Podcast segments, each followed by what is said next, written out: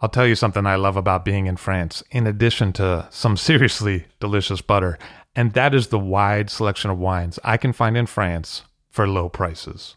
It can be much more difficult to source those same bottles back in the States, and that's why I love to buy wines out of France with Ideal Wine. I have bottles shipped to me, hassle free. It's easy. Ideal Wine has a new auction every week and is a great source for iconic names like Huet, Louis Roederer, and Domaine Leflaive, as well as rising stars like Arnaud Lachaux, Gonon, and Tissot. Find the wines you'd rather be drinking at idealwine.com. That's I D E A L W I N E.com and have the wine shipped to you in the States. Use the promo code FIRST, F I R S T, for $15 off your first order of $150 or more. Hey, that's $15 you could save, and that is some good butter money. See for yourself at Ideal Wine. I'll drink to that, where we get behind the scenes of the beverage business. I'm Levi Dalton, I'm Erin Scala. and here's our show today.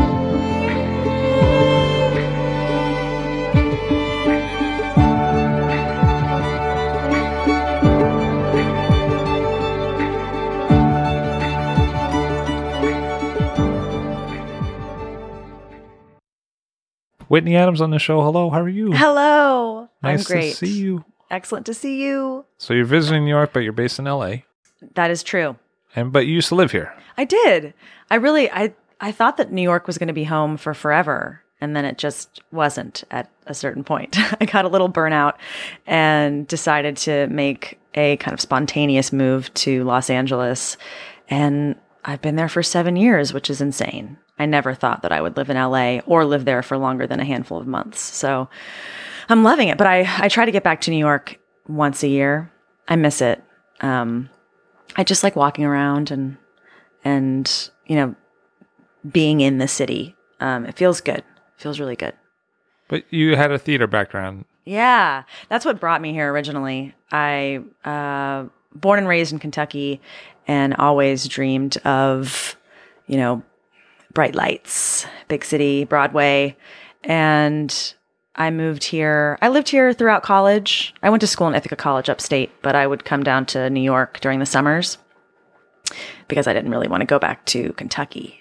Uh, and, and then I moved here right after college, and just that was my dream always was to live here. And did a lot of off off Broadway theater, and worked in bars and restaurants, and I was even a real estate agent. I was a dog walker. I did lots of different things. Dog walking. Good the- job, bad job. I Oh see my these God. people. It seemed like it was going to be fun because I love dogs. But then, you know, this was maybe 2002. There was some record heat. It was really, really hot summer. And I just, I quit after about a month. I couldn't take it because you're just outside for eight hours a day walking around different dogs. And It's a lot of bathroom breaks for yeah, you, for them. yeah. There's a lot of finding places to go. Yeah. You know, you're out. You, is the be- Starbucks going to welcome me? right. You know, with all do these I tie up the dogs. dogs? But actually, I I only had about one dog uh, at a time. Oh, okay. So you weren't one of- of those people with like the eight dogs. Right. I had maybe two at the most. A little more civilized. Right. So a lot of people thought that they were my dogs. That's your dog. Yeah. Yeah. And so I would just pretend like it was. Did people come up and talk to you a lot then? Yeah. Like, oh, I like your dog. I look kind of normal, I guess. Some dog walkers, they've got the fanny pack and they've got like six dogs and they, they have a look yeah. about them. And I was just a college kid, just, you know, trying to make some cash. So That's interesting. I could go along with it. I liked pretending. Because sometimes I have prejudice against people with dogs because I'm like, wow, that's a very expensive accessory that you're walking around New York. this is the way I look at it, you know? But maybe it's actually not their accessory. Exactly. Don't judge. Yeah. So that's a whole other world. Huh. Yeah. Wow, learn something new. I So know. at some point though, At early point. Mm-hmm. on, 2000 like one ish, you're in Italy. Well, yeah. The first time I went to Italy was in 2001, and I went with my best, one of my best friends from college, uh, Stephanie Castellano. And her family's from Sorrento. So we went there, and I just fell in love with everything about it. I thought the Amalfi Coast was just maybe the most beautiful thing I'd ever seen. Um, and I felt at home in Italy. and I didn't go back. Lemon country, right? Lemon. Lemoncello. Yeah, area? limoncello. I remember sitting on the beach and just drinking limoncello on ice all afternoon um, because you know I was like 19 and I thought that was um, the cool thing to do. It's but it gonna come actually, back one day. Yeah, you know, Danny DeVito makes limoncello now, so I guess it's. I don't know if that makes it cool. He seems cool to me. Okay, yeah, I don't know. I like Taxi.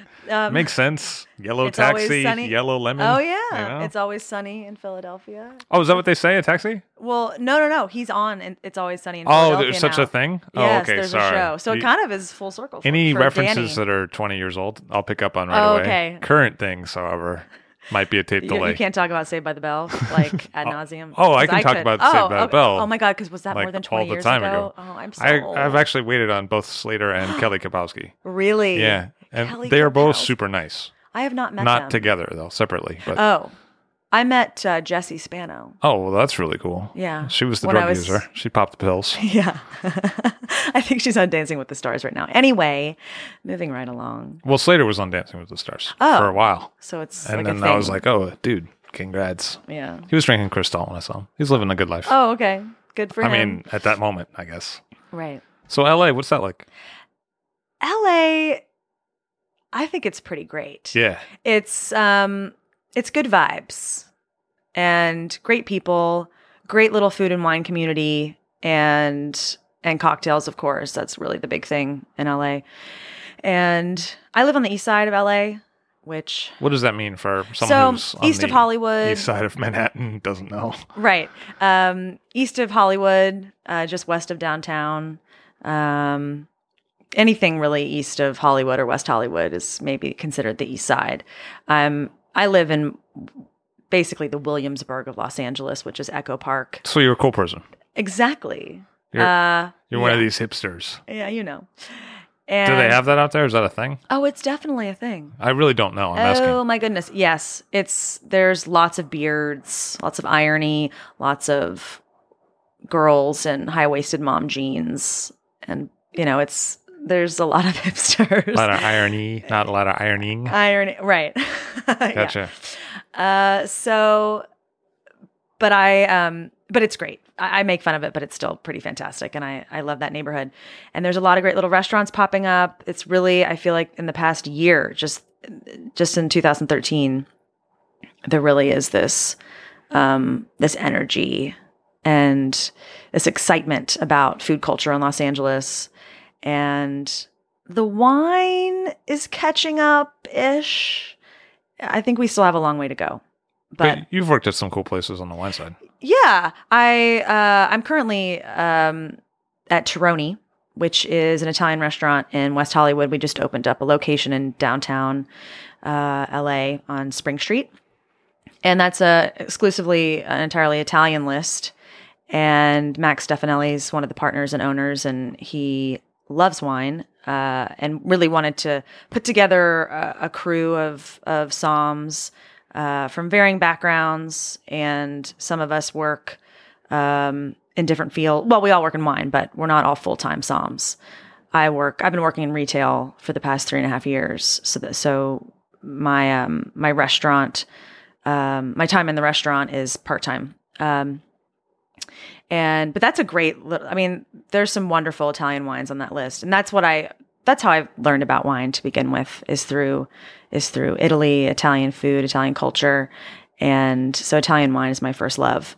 So it's nice to be back on the floor and working with those wines. But I also love retail. Uh, it's a it's a different experience of how to interact with customers, and I like having both of those experiences within my week because retail is really about.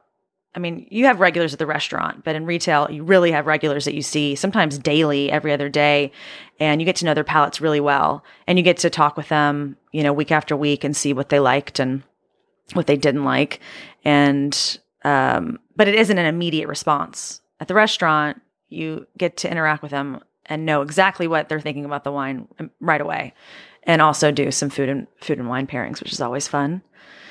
Um, so yeah, Domaine LA is where I where I've spent most of my time the past the past handful of years. That's the retail shop. Yeah, Because I hear a lot of good things about that one. yeah, it's a great wine shop, and I honestly, if I that might be one of the only places I would shop, even if I didn't work there.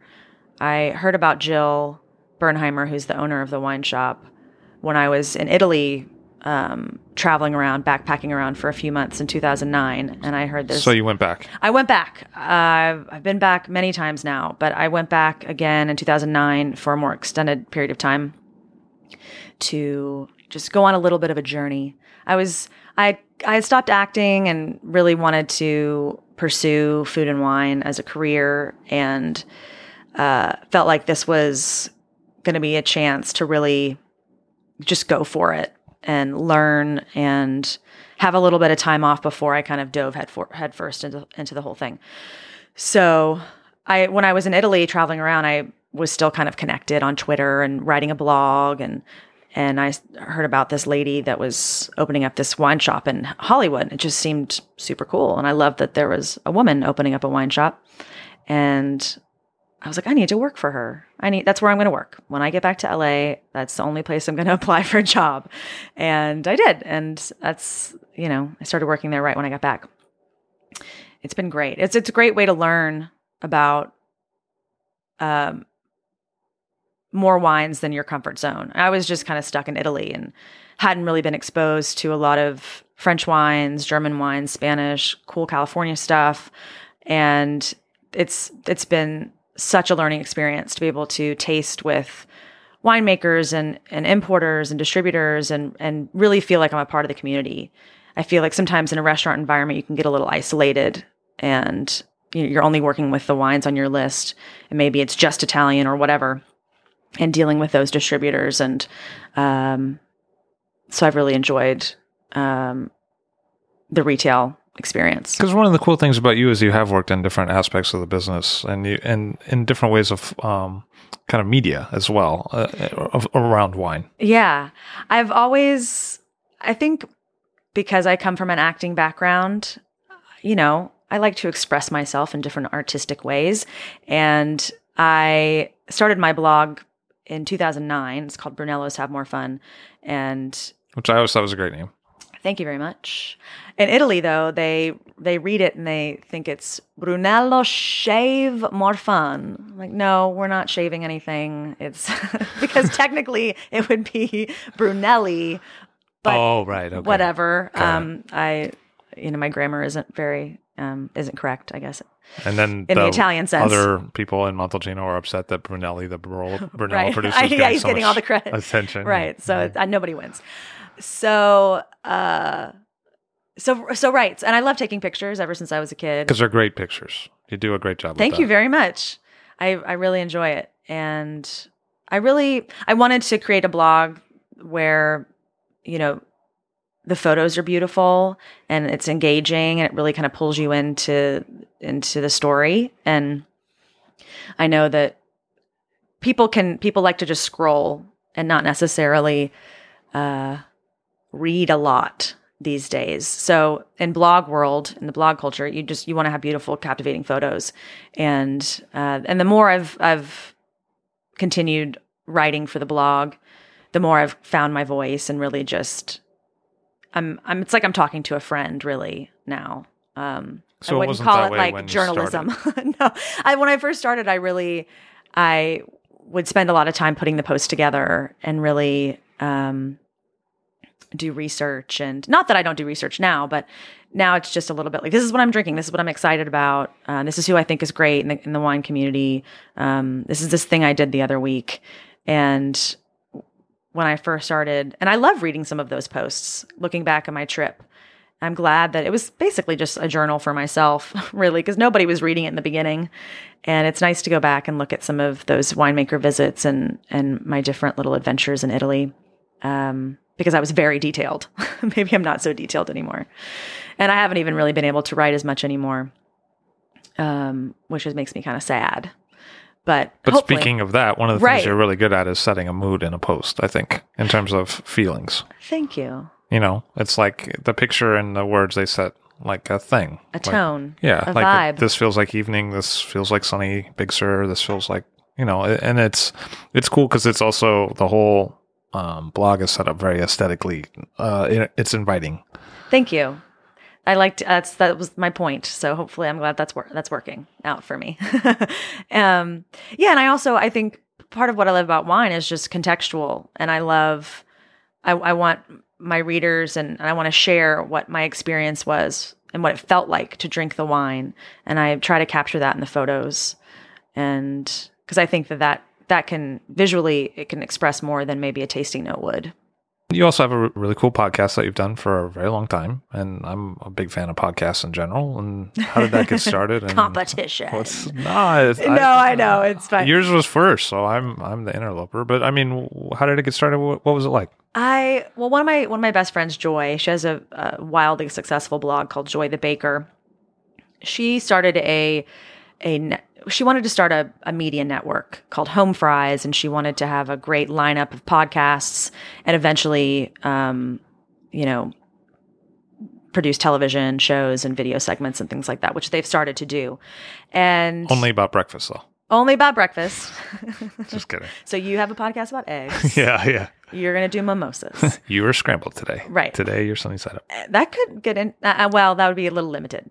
But you could get crazy with it. I mean, you could probably get like a year worth of content on eggs. There's a lot of things you could do with bread too. I mean, bread. You know, seven Yeah. grain, whole wheat, Yeah. toasted.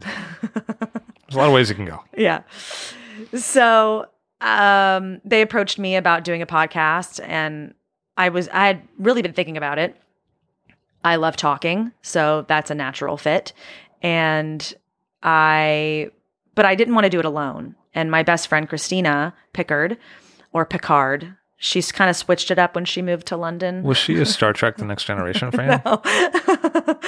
I made fun of her when she changed it. She's like, "Well, everybody in London calls it Picard anyway, and it just sounds better. I hate Pickard." I'm like, "Okay, fine, just do it. Do you? Do you? Whatever you want to do." Uh, so she was living in London, and what's so funny is that we both we went to acting school together, and we both ended up in wine.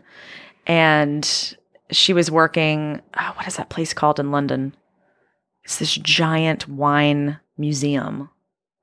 Maybe Oh, oh, I think I know what you're talking about. Yeah, it's like Vinopolis. Vinopolis. Yeah. she worked there and uh, anyway she now lives in perth and she was working with I think they uh, call it Perth. Perth? Oh, really? I'm just. I'm just keeping the P's right words.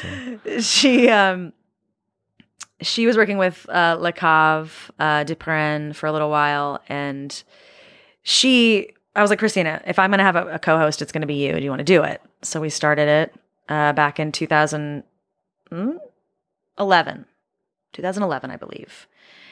And then about a year after that we decided to go off on our own and off of that network and just do our own thing.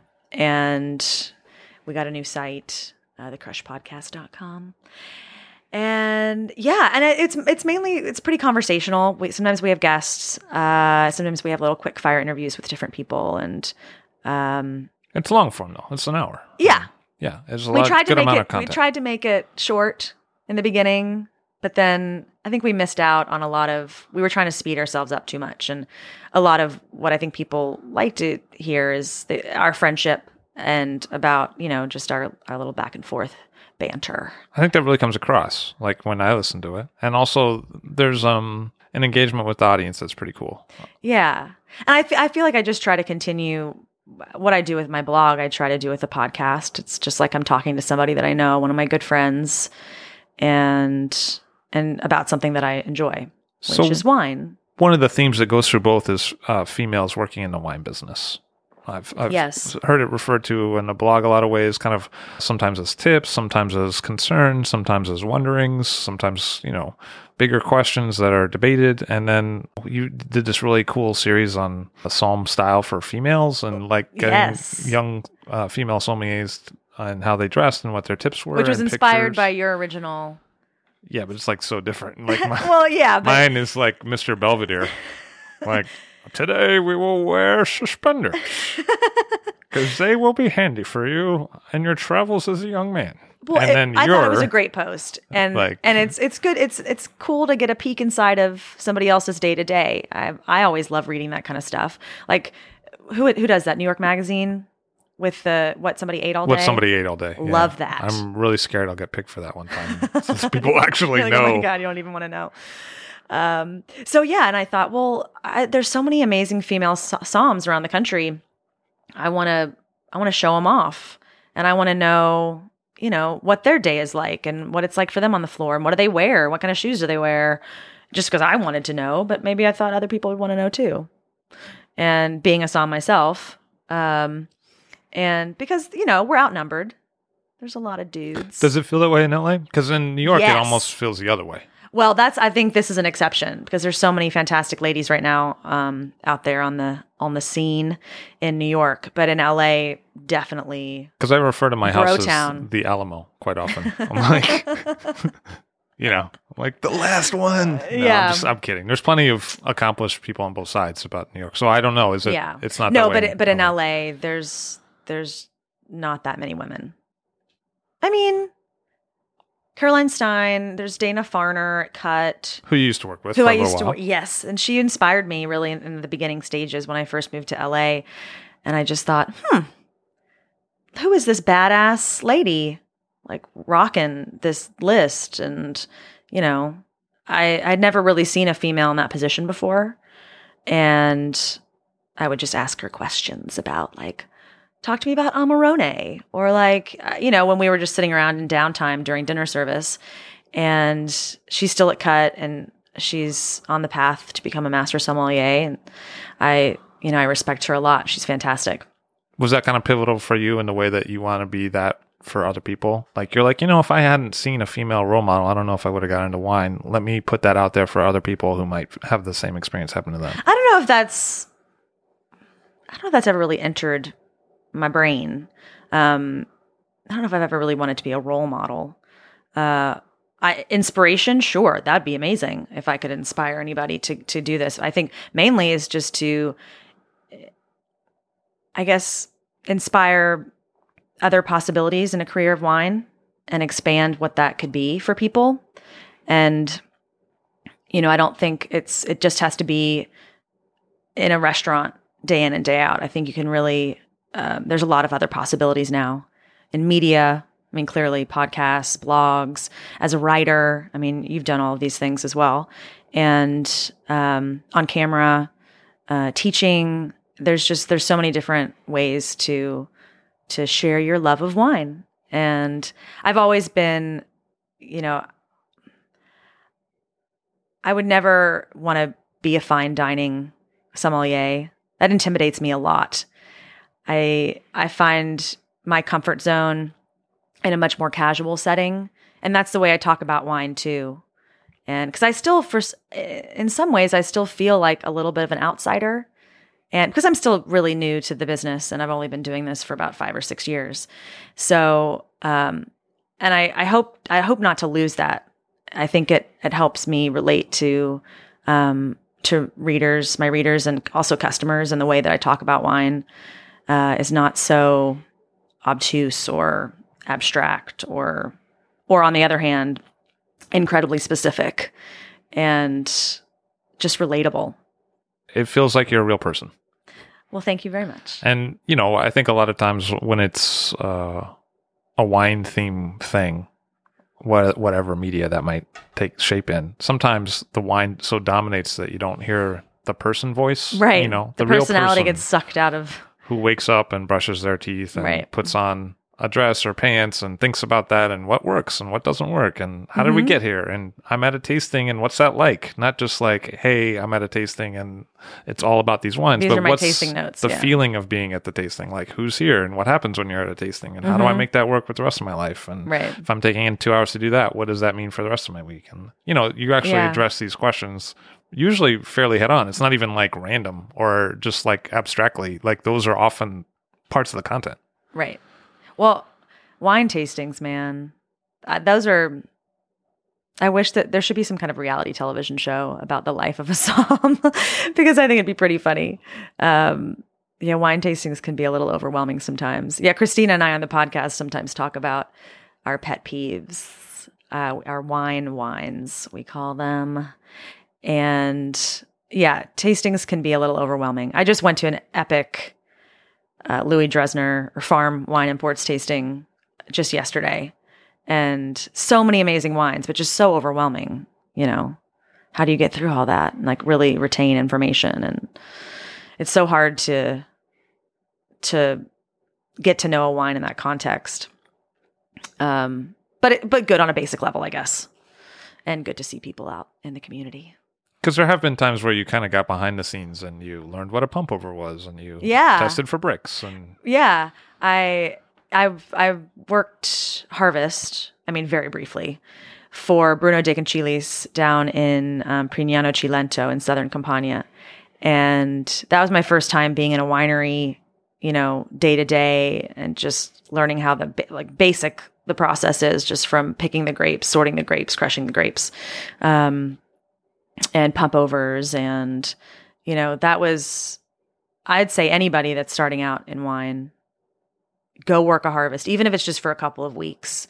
You know, stock a winemaker that you really like and figure out how to go there and and work for them for free. You know, um, that that was that's a great foundation for for my understanding of wine and for anybody's understanding of wine. I think. So a lot of times in New York, I mean, you may not know this, but a lot of times people are like, you know, LA is kind of the new hip happening thing for restaurants. You know, I hear I hear it pretty regularly, almost like once a week. People are like, Oh, really? dude, LA." You know, or or the generalized like things I hate about New York, like blog posts like that will come out and be like, "Why you shouldn't move to New York?" It seems to being become a, a more regular theme in things like Slate or Okay. you know online um, advice givers of all kinds. You know, People are saying don't move to New York, move to LA. Wait, what do you mean? anywhere else, but LA comes up a lot for Oh, those okay. who might want the city thing, but Yeah. not all the frustrations of Yeah. expense and congestion. You know, Exactly. That's one of the reasons why I've stayed. And I have a I have a great little bungalow and, you know, I think it's just a little bit more carefree. Of course, I definitely have my fair share of road rage and, you know, traffic is really annoying. Um, I could gripe about things, but for the most part, it's a pretty great city to live in. Uh, just, you know, quality of living day to day life, being near mountains and hiking and the ocean and all sorts of other things. And the the restaurant scene is becoming very exciting. Um, there's a lot of great new restaurants um, opening up. Uh, I love Bestia downtown. Alma was just named, you know, best new restaurant by Bon Appetit, and um, and a little great little place called Cortez in Echo Park that has an awesome, uh, very you know um, focused small little list wine list. But that's the thing is that eh, there aren't that many great wine bars. Just a place to go, sit at a bar, talk to a friend, have have some great wine. Something like Ten Bells. There isn't, you know, we don't have a lot of that. We have Covell, of course, which is which is great. My buddies own that, and Matt Kaner's doing a great job there. And but you know, we need other we need other places. Once Lou once Lou closed, um, everybody was devastated. But now he's going to be reopening some wine shops, but he still doesn't have a wine bar anymore. Total bummer. Um, so we need there's some gaps to fill. I talk Jill and I always talk about maybe opening up a wine bar or something. But I mean somebody's got to do it. And um yeah, I feel like you to get good wine you really have to just go to a good restaurant.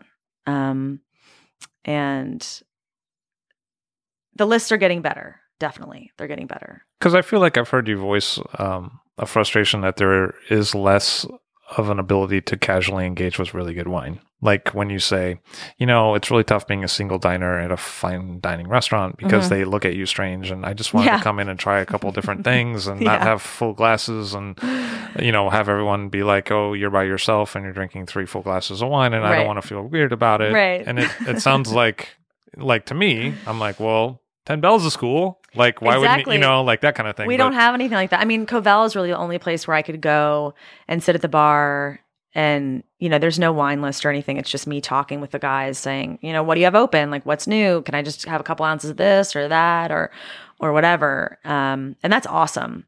But that's just about the only place I could do that.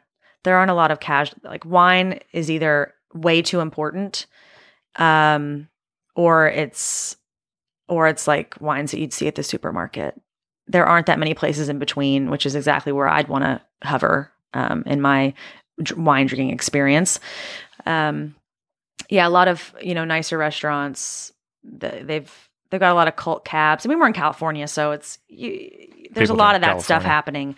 Uh, I think some of the best wine lists are those at Italian restaurants, and Osteria Mozza has a fantastic list. Of course, Terroni I think has a great list, and um, and but I don't always want to go and spend a ton of money. You know what I mean? Just want to go and have a couple great glasses of wine.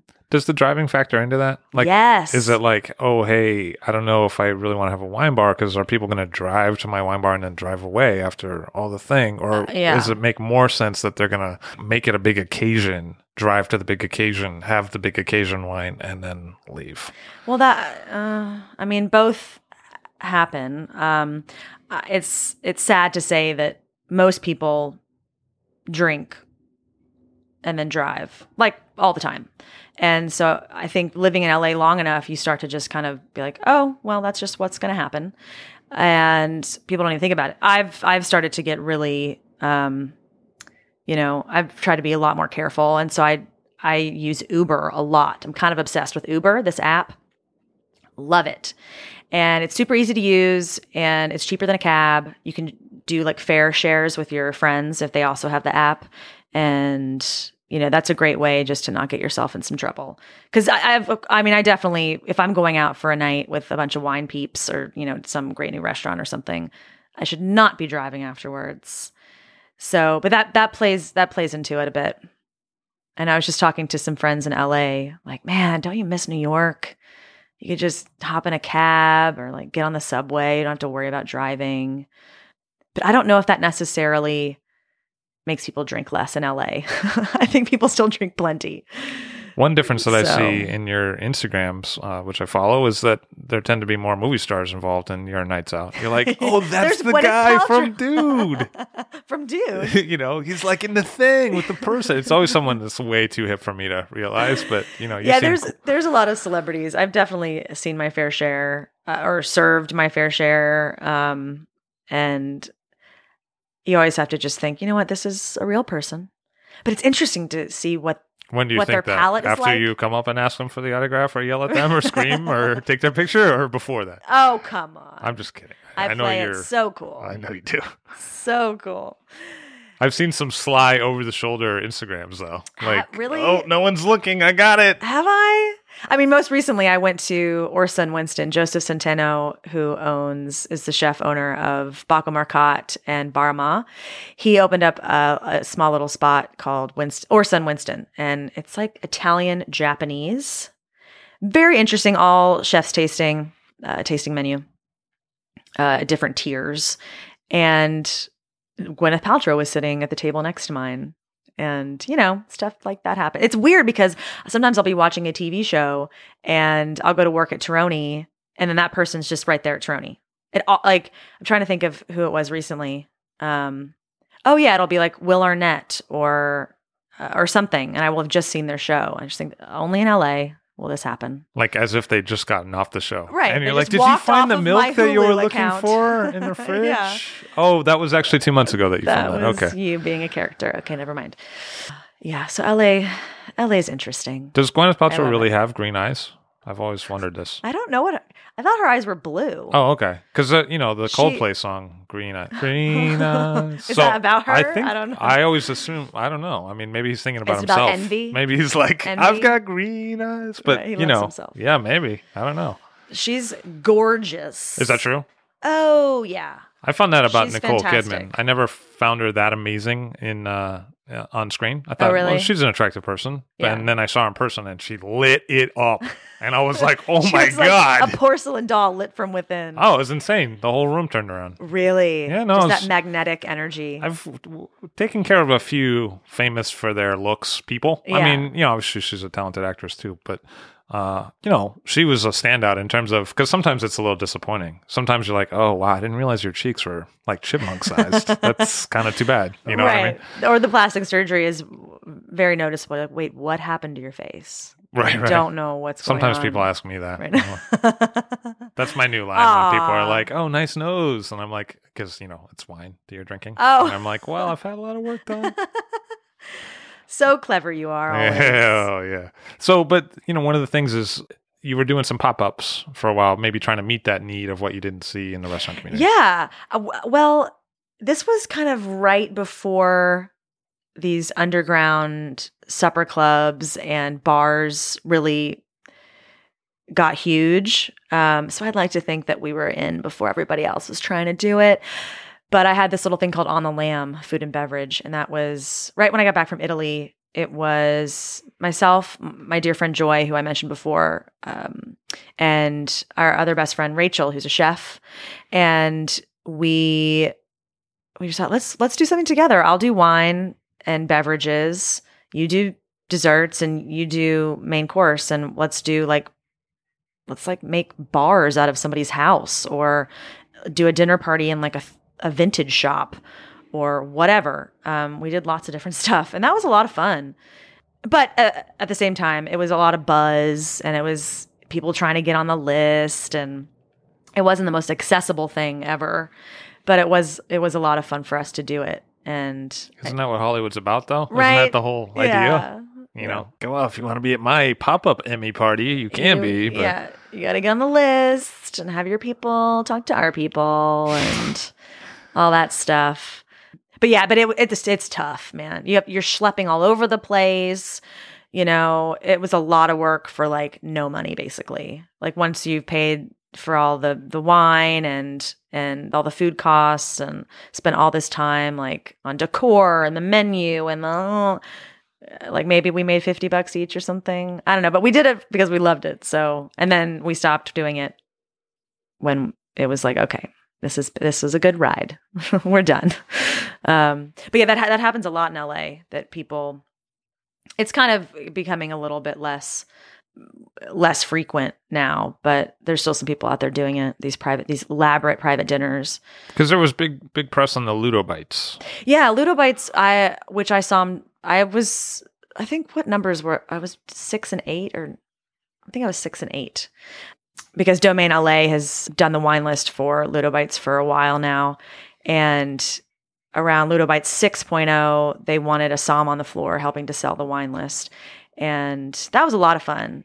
People uh, go crazy for Ludo Lefebvre, like nuts. And some people have gone to every single one of the Ludo bites. I think there's been 10 or something now. And now he has, of course, Trois Mec his he's back behind a back in a kitchen regularly now. And but yeah, I mean, people would do anything to get a reservation there. And it is a little bit of there's some hype there, you know. Did you ever like, hey, uh, you want to get into Ludo bites? Uh, I want to get into Days of Our Lives. you know, did you ever uh, ask for a little? Uh, oh man, I wish I could have now. I mean, I would have been like, can I get on Prices Right? I Right. want guaranteed contestant. Price is Right. Some girl just won a hundred thousand dollars like today. A hundred thousand Really? That's a lot for the price. Man, right. I used to love that show, and I really loved Bob the Wheel of Fortune. man. Yeah, yeah, yeah. I, ah, Vanna I was White, pretty good at it. Ageless, I know, timeless. really. They, she's just lovely, little petite, little Vanna. Uh, I really, I, I, I'm kind of obsessed with game shows. This has nothing to do with wine, but I used to watch Uh, them a lot. I, I, don't anymore though. I don't know. I don't either. Reality TV took over or something. I don't, maybe I was Yeah. cool with seeing regular people, or I I used to like it. yeah, I don't, I don't even have cable, so basically, whatever's on Hulu is what I watch. Uh, So okay, now you're doing a new shop. It's bottle stock, which Yes! is totally cool. which I'm so excited about. And how did that get started? And what is it? Okay, so bottle stock, uh, bottlestockshop.com. That is um, a wine accessory brand. So I, about a year ago, I was sitting down with a notebook, just kind of thinking about my, my five year plan, things I wanted to do, things I was interested in. And through working in retail as a buyer, there just wasn't that much stuff for me to fill the shelves in terms of accessories that I thought were like stylish and modern and um, That you wanted to use? that I wanted to own myself. And there were a couple people doing some good cards, but for the most part, everything was just like really cheesy. And uh, I thought, you know, I had some ideas for some different products. And I just thought, well, what if I made them and had a company and sold them? Like, is that crazy? And then I like did it, like wrote a business plan and like figured it out and and just went for it and that I launched it in May. And I've been able to really create in a different way, which is great. And When I look at the site, like I want all of that stuff. yay!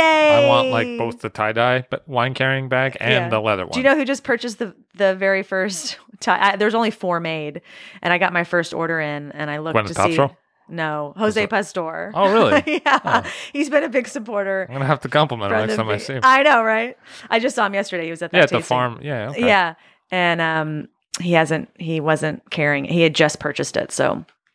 Uh, but I think that'll look real good on him. That tie dye, that tie dye look. So yeah, I, which I wanted to create really, you know, cool stuff for you know a more modern, stylish, design-minded kind of drinker. A lot of my friends, I think about my friends when I think about the products that I want to make, and then I I collaborate with a lot of different really cool artists and designers and and makers and and people that I admire in LA and whether it's on cards or illustrations or textiles uh, watercolor paintings anything. And i just i think about you know how can i apply something that i'm interested in to, to wine culture?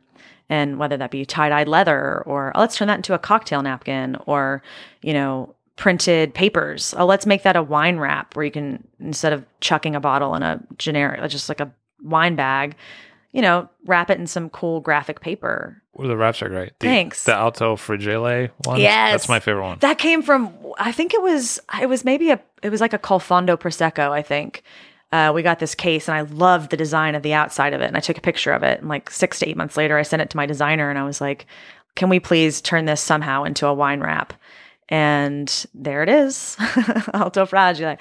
Um, and so yeah, and I, I'm just I'm excited to develop more products and keep it going. There's I have so many ideas, and you know to collaborate with some bigger brands and um, really make it make it blow up. Because the corkscrews are cool too. Because it's like, okay, you want an inexpensive corkscrew, but you'd still like to have some style on it, Yeah, so You I'm know? just using a basic double hinge, like you know waiters. Uh, which is what I use tap. all the time. yeah, Except yours has neat colors on it. Mine's Um, like blinged out a little bit. Yeah. Like let's let's take stuff like, you know, powder coat that you would put on a snazzy car or a guitar or something and put it on the handle of the corkscrew.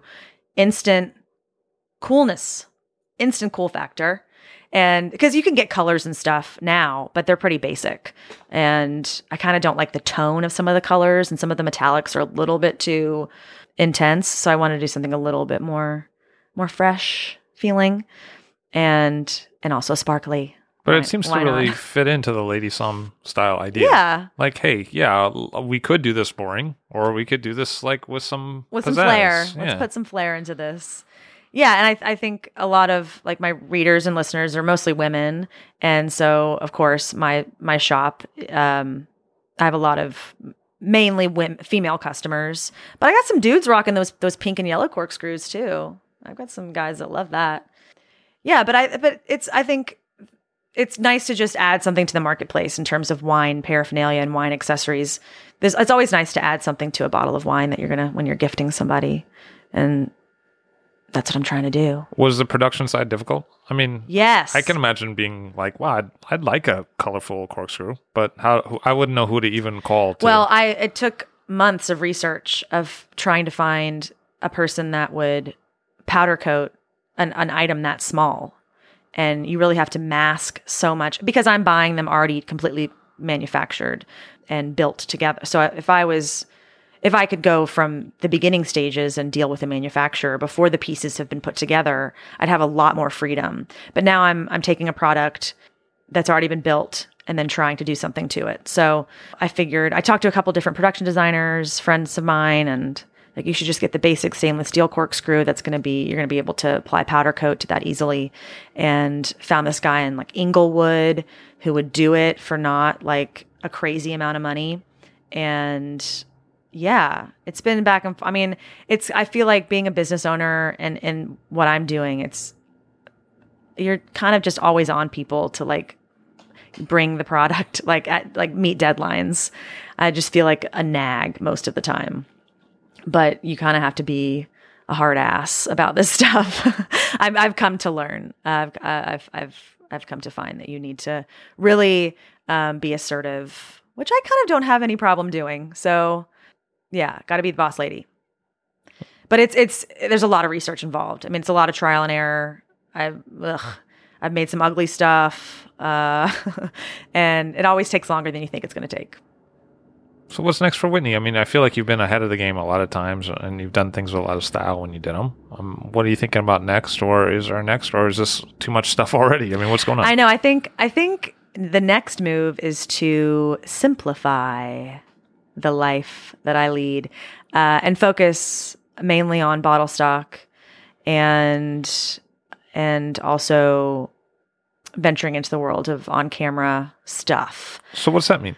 Either I'd I'd love to produce content, maybe have my own YouTube channel or something along those lines and uh, not only you know star in in some sort of wine and food or travel related show but also produce that show and also produce other content for for other people that I find talented and but I mean who knows? But I definitely think that's that's the direction. All my all the different my interests and leading up to this point in my my career and my background in theater and acting I'd like to just smush them together now. My the the life that I've had in wine for you know the past several years, and then um, and my interest in performing. I'd like to kind of figure out how to marry those together. But there's also an interest in fashion, and I feel like that's often shared from, with other young women sommeliers that I know.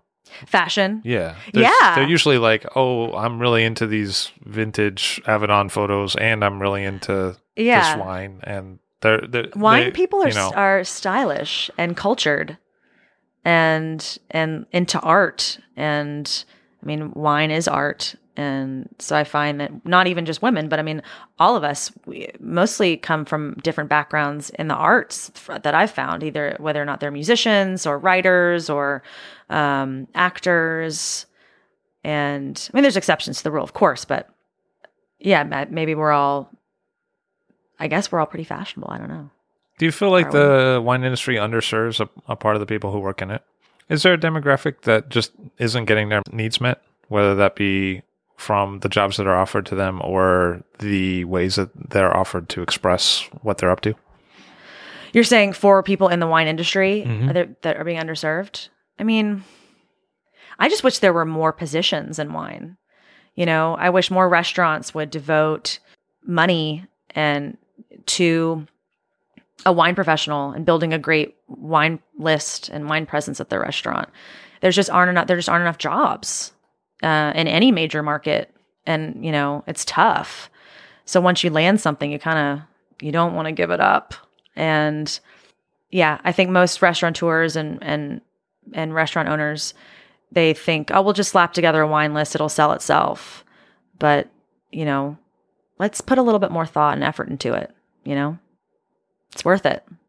Whitney Adams, she's put a lot of thought, a lot of effort into a lot of different projects, and they're worth your time to check out. Whitney Adams of bottlestockshop.com. Thank you for being here today. Thank you so much. It's, it's my pleasure. Great to see you. Bye. All Drink to That is hosted and produced by myself, Levi Dalton. Erin Scala has contributed original pieces. Editorial assistance has been provided by Bill Kimsey. The show music was performed and composed by Rob Moose and Thomas Bartlett. Show artwork by Alicia Tenoyan. T shirts, sweatshirts, coffee mugs, and so much more, including show stickers, notebooks, and even gift wrap, are available for sale if you check the show website, illdrinktothatpod.com. That's I L L drink to that P O D.com, which is the same place you'd go to sign up for our email list or to make one of the crucially important donations that help keep this show operating. You can donate from anywhere using PayPal or Stripe on the show website. Remember to hit subscribe or to follow this show in your favorite podcast app, please. That's super important to see every episode. And thank you for listening.